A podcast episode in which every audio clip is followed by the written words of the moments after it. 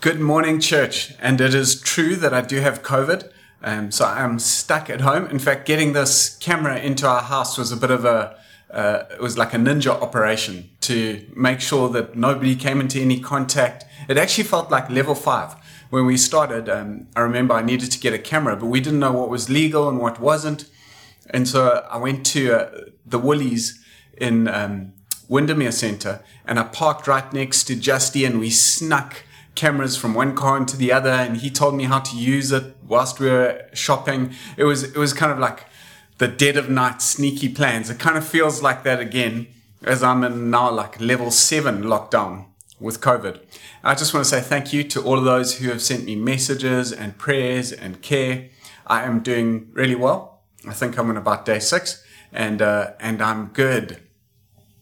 But today we're gonna speak about hashtag rebuild SA. It's been so beautiful watching the rebuild SA hashtag that that whole trend build traction, and uh, it it describes so much of the South African gees and the resilience and the the way that South Africans get back up and rebuild and the heartiness of South Africans made me so proud. But one of the things that it's it's done for South Africans, I don't know if they're aware of this, is it's put them slap bang into the will of God. Let me explain. In Isaiah 61, there's this prophecy. In fact, it's the first scripture that Jesus uses, and it says this The Spirit of the sovereign Lord is upon me, for the Lord has anointed me to bring good news to the poor. He has sent me to comfort the brokenhearted and to proclaim that captives will be released and prisoners will be freed. To all who mourn in Zion, he will give a crown of beauty for ashes, a joyous blessing instead of mourning festive praise instead of despair. In their righteousness, they will be like great oaks that the Lord has planted for his own glory. This is beautiful. And then here's the big line. They will rebuild the ancient ruins, repairing cities destroyed long ago. They will revive them though they have been deserted. Now, this isn't the only verse on rebuilding. In fact, there's a promise in Isaiah 58. Isaiah 58 is all about rebuilding. It says this, that those who are known as the Lord's will be known as rebuilders of walls and restorers of homes. The, the books of Ezra and Nehemiah are entirely and completely devoted to rebuilding of a city. This theme of rebuilding, it, it goes right the way through the text. There are about 43 verses on rebuilding. We see the rebuilding of temples, rebuilding of cities. We see the rebuilding of worship. We see the rebuilding of temple thinking and worship. We see in Christ a rebuilding of true worship in spirit and truth. We, we end the Bible with this rebuilding of the earth and a city coming down. Rebuilding is part of God's plan. And I think a whole group of people stumbled into God's plan for their lives.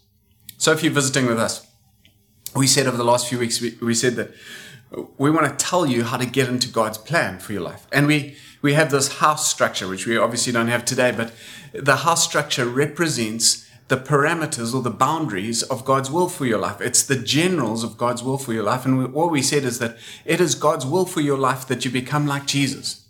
It is God's will for your life that you live a life of worship. That's not a song lifted high. It's a life laid down. It's a, it's a sense of submission to Christ.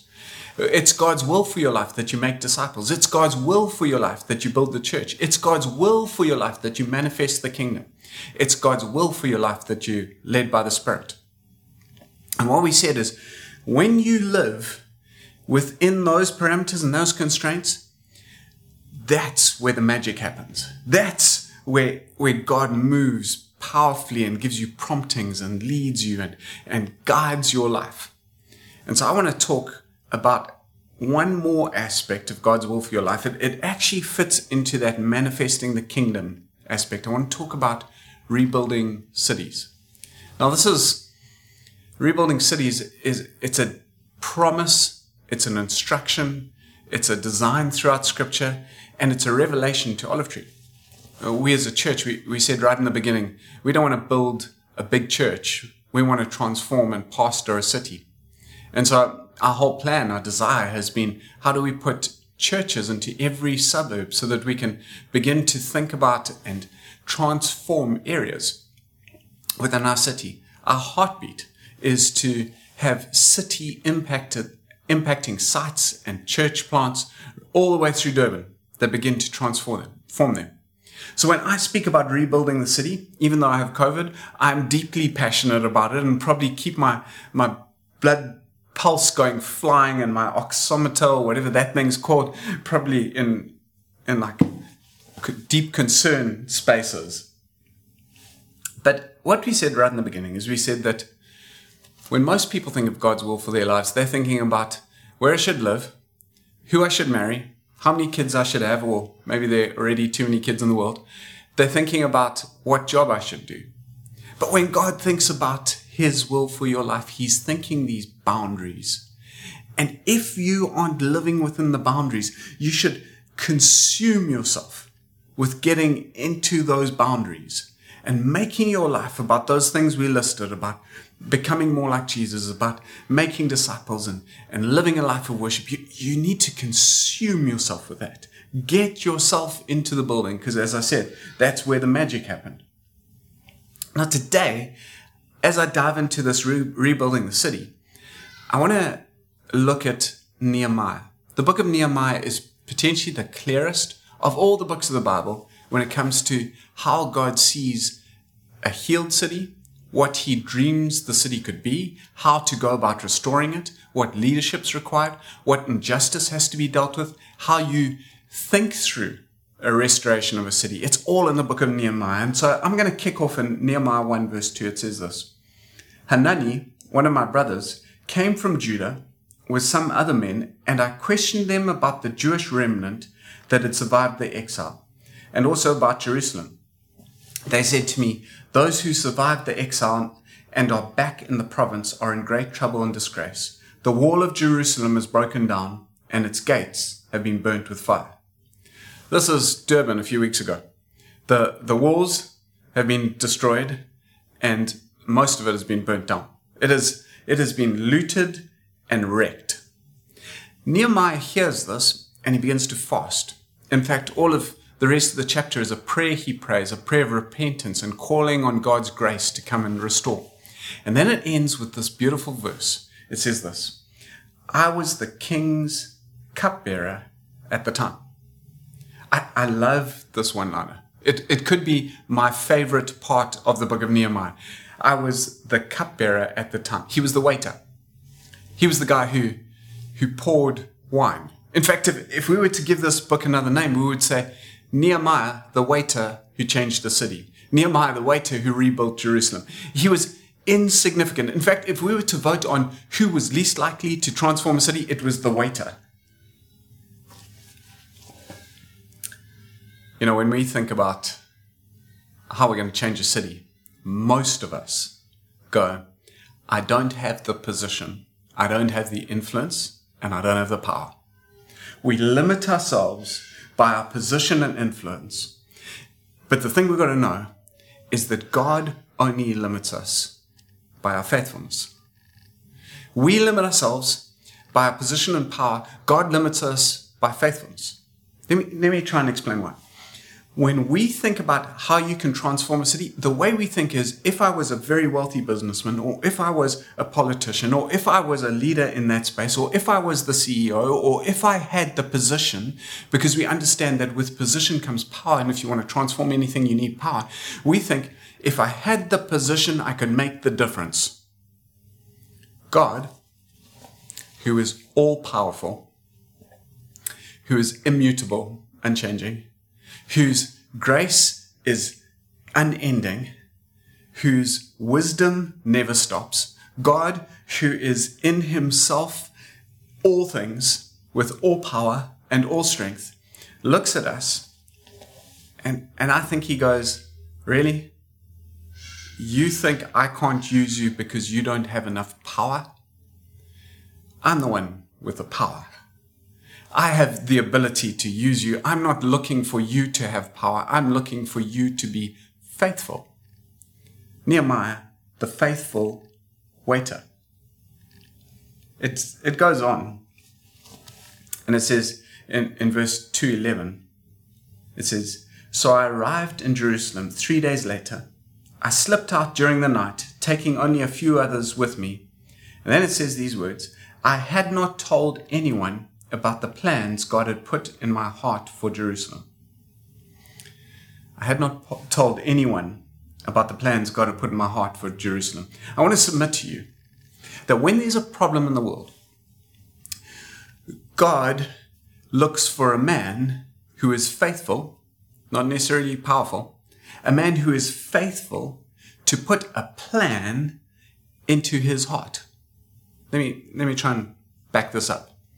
When God wanted to start the world again, he put a plan into Noah's heart to build a boat. When God wanted to create a nation out of all the nations that had turned away from him and rebelled against him, he put a plan and a promise into Abraham's heart to create a new nation.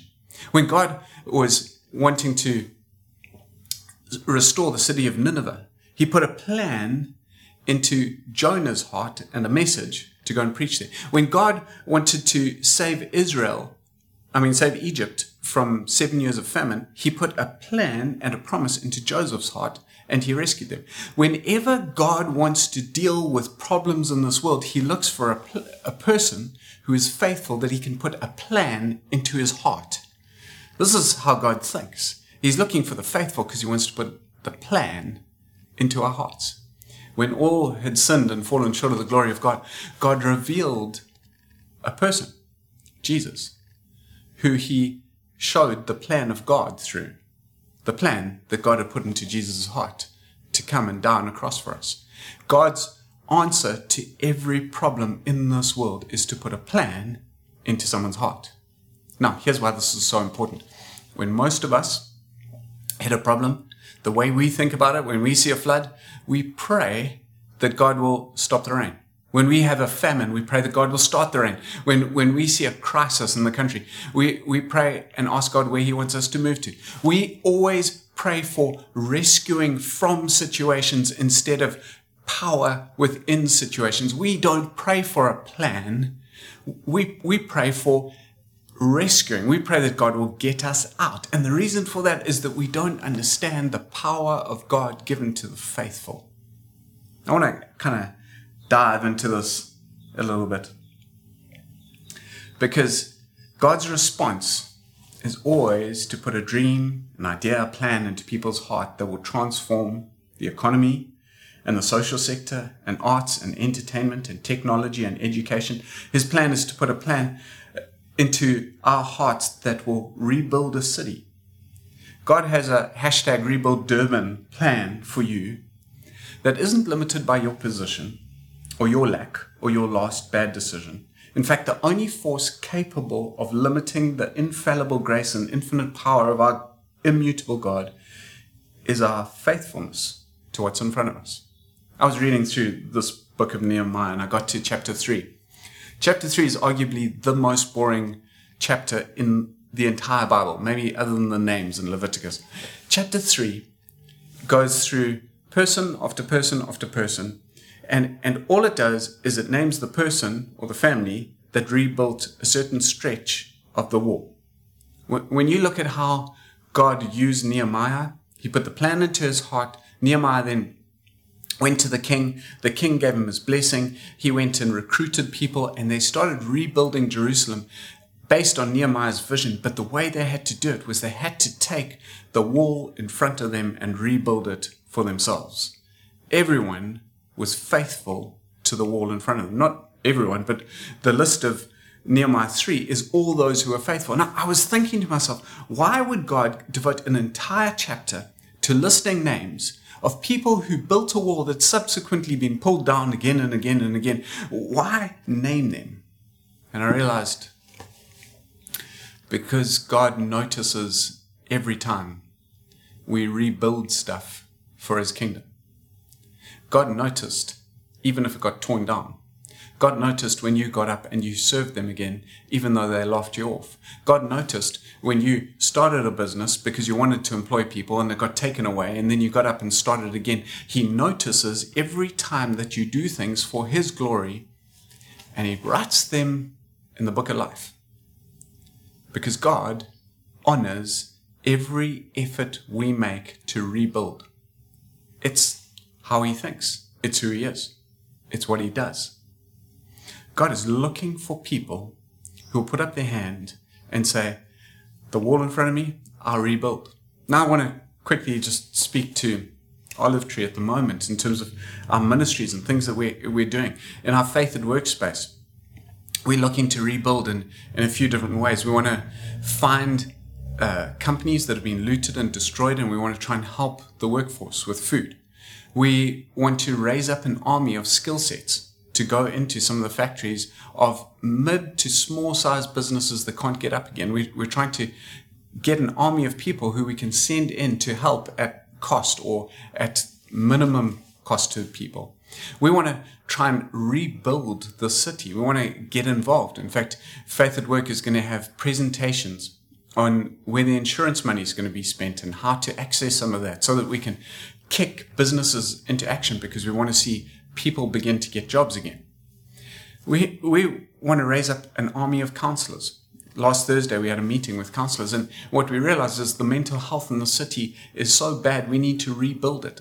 And so we need anybody who can take a step and build the wall in front of you and just begin to restore. We we have heroes in our city like um, Dan and Rachel Smithers from Key of Hope who literally go to 2,000 homes a week. They do 2,000 home visits and we're trying to get 600 parcels of food. They were supposed to go out this Saturday. They'll hopefully go out next Saturday. But every time you get involved with one of these things, what you're doing is you're saying, I will take responsibility for the wall that is in front of me and I will rebuild the city. And when you do, you do that, you are being faithful. And God is looking for faithful people who he can put his power on. Every time you invite someone to your life group who's disconnected and struggling with mental health issues and feels lonely, you, you're rebuilding the city. When, when our doctors, and there's so many doctors in our congregation, when our doctors served for hours and hours and hours to keep people alive, they were rebuilding the city. When, when people in schools go, will teach, even though there's lockdown, we'll, we'll go the extra mile. What they're doing is rebuilding the city we have to build a church that is faithful to rebuilding the city because if we're faithful to rebuilding the city, God will empower us. Now, here's what I want you to know if you're faithful, you will get resistance. The book of Nehemiah really is a book of a man facing resistance. The, the first thing that, that happens when he gets there is that Sanballat begins to mock him. And he says, please, you can't rebuild the wall. If a fox walked on it, it would all fall down. And in Nehemiah chapter 6, it says this When the word came to Sanballat, Tobiah, Geshem, and the Arab, and the rest of our enemies that I had rebuilt the wall, and not a gap was left in it, though up to that time I had not set the doors and the gates, Sanballat and Geshem sent me this message Come, let us meet together in one of the villages on the plain of Ono. Ono, you don't want to go to Ono. But they were scheming to harm me. So I sent messengers to them with this reply I'm carrying on a great project and cannot go down. Why should the work stop while I leave it and go down to you? Four times they sent me the same message, and each time I gave them the same answer. Now, let me try and bring this to a close. God, who is all powerful, is looking for faithful people who will be faithful with rebuilding the city with what's in front of them. If that's you today, it literally could be your neighbor. It could be sharing the gospel with a friend. It could be rebuilding the culture in your work. But whatever is in front of you that forms the fabric of the city, God is looking for faithful people who he can empower. And Satan, his entire goal is to distract you from your purpose. Satan uses Sanballat and Geshem, and he uses them firstly to mock, then to threaten, then to distract. He comes after Nehemiah through these guys. They're almost a picture of Satan in the Old Testament. And as he comes after them, he will come after you, which is why this is such a profound verse. Nehemiah says, I'm carrying on a great project and I cannot go down to you. Why should the work stop while I leave it and go down to you? I'm carrying on a great project. I have a great work to do. Why should I come to you? Talk to the hand. This is what he said. Now, friends, I think Olive Tree has the heart to rebuild the city. In fact, I think the Church of Durban is beautifully set up. When you look at the the amount of food that's going out, when you look at the number of people who are trying to rebuild businesses in Durban, when you look at the heartbeat of the city right now, the, the Christians are actually rising to the surface right now. But the one thing that Satan will try to do is he'll try to distract us from our faithfulness. If he can stop us from being faithful, if he can threaten us with what people say about the city, with the way corruption's happening around the country, with the way the economy's going, if, if he can distract you and he can start to intimidate you, he will do everything he can to stop you be, from being faithful because he knows that if you are faithful, God will empower you. In church, we need an empowered community in this season. Satan knows if they get empowered, I don't stand a chance. And Jesus knows I can only trust you if you're faithful. And so this is what I want to ask you for. I want to ask you that over the next little while, you'll begin to make a list of the wall that's in front of you. It might be like Grant Hazel feeding people in Nanda. It might be like my wife who tried to get the uh, Phoenix fraternity to do a back to school campaign for black kids coming into Indian schools. It could be just that you're working to help the poorest of the poor within your work community. It could be that you're coming on feeding schemes. It could be that you serve in our faith at work or one of our ministries counseling. It could be that you build a life group. It could be that you just do coffees with people in your road who's struggling. But rebuild the city now, what's fascinating as I end this entire story, what is fascinating about this book of Nehemiah is that though he rebuilds the city, it still remains broken. The story of Nehemiah is an incredible success in that the walls are restored, the temple's restored, worship comes back, but the fabric of humanity remains broken. And so Israel fell again. In fact, the book ends with Nehemiah virtually tearing his hair out. The Gospels begin with John the Baptist saying, Repent, for the kingdom of heaven is near. The Gospels then go on to tell the story of the true rebuilder. Here's what I want to say to you if you rebuild the city with faithfulness, God will be all over it. But you have to know this. If you do it without Him at the center, without the gospel as the message, without it driving and shaping you, it will land up like Nehemiah in Jerusalem, a man tearing his hair out because it's broken again. Our role as a church is to do good deeds that shine for the world to see, to feed and do all the things I've been speaking about. But above all, it's to preach the kingdom of God is here, to tell people about Jesus who died for sin and came to rescue them and bring them back into relationship with the Father and lead them into repentance and shifting their hearts, because without that, Durban cannot change. Now, as you go, I'm asking you to do a couple of things. One, be faithful with where you're at. Two, preach the gospel. And three, live in this promise. I'm going to read a promise of you to end. It says this If you will rebuild the city, your light will shine out of the darkness, and the darkness around you will be as bright as noon. That's an enlightened life.